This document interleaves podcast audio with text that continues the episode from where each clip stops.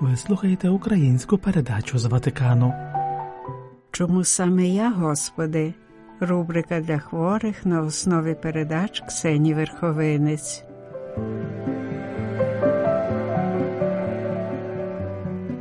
У заздалегідь приготованому тексті наступної передачі Ксенія Верховинець пише одне з найчастіших питань та реагувань на страждання це чи я заслужила собі на таке, бо люди, які добре знають Біблію, часто пояснюють страждання людей як наслідок їхніх гріхів, бо вони читали, що в Старому Завіті Господь карав народи за їхні гріхи. Часто ми дуже швидко скидаємо свою відповідальність на інших. Адам сказав Жінка, яку ти мені дав, дала мені з дерева, і я їв. А тоді Єва сказала Змій обманув мене. Вони обидвоє старались скинути вину на когось іншого. Також і сьогодні люди часто кажуть, це не моя вина, хтось інший мене підмовив до цього, це вина моїх батьків, що не дали мені досить любові, коли я підростав, або мої батьки надо мною тремтіли і не дали стати на власні ноги, я у всьому залежав від них.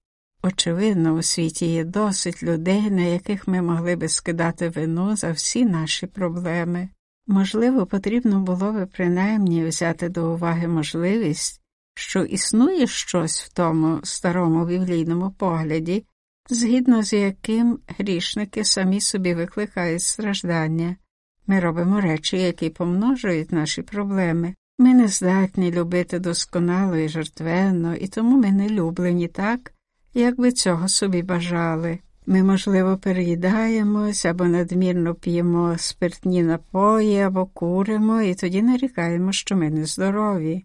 Через усі ці зловживання ми, напевно, відповідальні за наш поганий стан здоров'я і тепер переносимо їхні наслідки.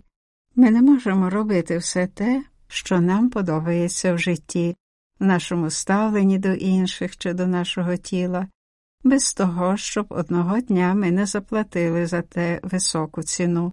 Ми не повинні так швидко відкидати питання, чи я собі на таке заслужила, немоби це була якась перестаріла думка в сучасному світі, або що думка про гріх чи про вину, або особисту відповідальність була для людини нездоровою.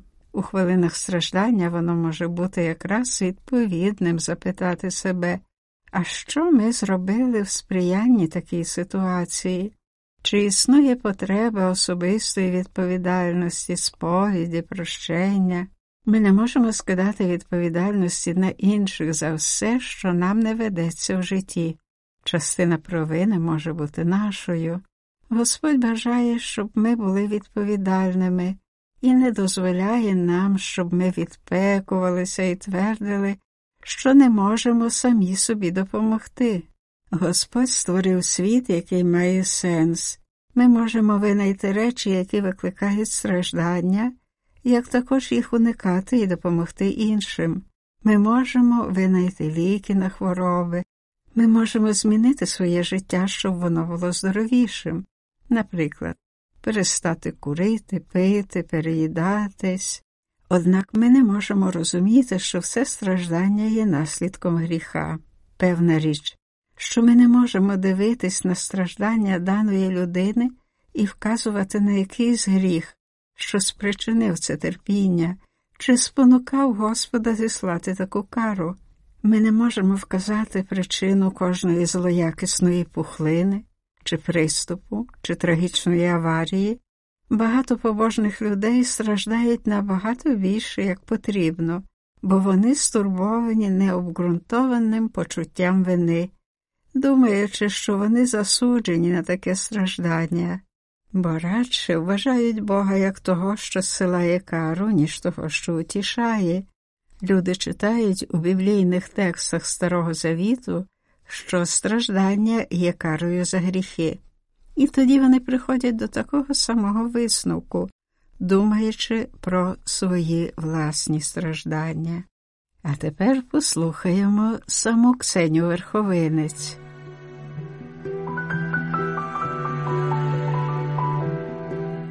Дорогі хворі, Не є правдою, що всі страждання є наслідком гріха. Можливо, гріх, який спонукав твої страждання, є гріхом когось іншого, члена сім'ї, який тебе вдарив і зламав руку, чи п'яного, що їхав автомашиною і вдарив тебе на дорозі, або несумлінний уряд, який почав війну і тебе поранено. Можливо, існує така річ, як страждання невинних людей, які були в тому місці, не в тому часі. Праведний Йов, напевно, є прикладом того, хто не заслужив собі все те, що йому сталося. Можливо, наші страждання мають якесь більше призначення, чи то для нас самих дисципліни, навчальної цінності. Можливо, страждання є тільки таємницею, яка ніколи не буде розв'язана, і найкраща річ, яку нам треба зробити, це шукати віри і миру у Господі посеред світу,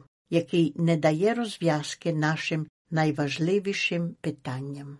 Часом ми втікаємо від наших відповідальностей, скидаючи вину за наші страждання на інших, відмовляючись діяти, щоб зробити світ кращим для себе і для тих, що навколо нас. Іноді ми усвідомлюємо свою провину та відповідальність за наші страждання, тоді потребуємо, щоб хтось нам доказав, що ми не заслужили на наш біль і що Господь не є нашим ворогом, який шукає нових та оригінальних способів, щоб нас покарати. У будь-якому випадку Ісус приносить нам слово полегшення. Якщо ми дійсно стягнули на себе гріх, то Ісус приходить з прощенням, боляче дивитись на себе чистими очима і побачити всі ті хвилини, коли ми завдали болю іншим і самим собі. Але тому, що Господь нам простив через Ісуса Христа, зможемо відважитись поглянути навіть на свої найпоганіші хвилини, чесно відкритися Господеві, висповідатися, знаючи, що Господь любить нас навіть тоді, коли ми грішні, і що Він нам простить. Тим, що сильно стурбовані поняттям надолуження, які бояться Бога, бо їм здається, що Він більш строгий суддя, як люблячий батько, жертва Ісуса на Христі стає переконливим символом, як ми можемо звільнитись від наслідків гріха. Ісус страждав за нас. Він взяв наше місце, Він прийняв нашу кару. Він помер за нас, щоб нам було прощено наші гріхи, і щоб ми не мусили перенести такий суд, на який заслужили своїми гріхами. І тому, що ми всі є грішниками, то всі могли б страждати, якщо не в цьому житті, то після цього життя. Але ми запевнені, що смертю Ісуса на Христі Господь не покарає нас навіки, Господь нам простить, прийме назад і нас утішить. Страждання існує, звідки б воно не прийшло, і Господь присутній, щоб нас утішити. І це найважливіша річ. Чи ми на це собі заслужили? Про це будемо далі говорити в нашій наступній передачі.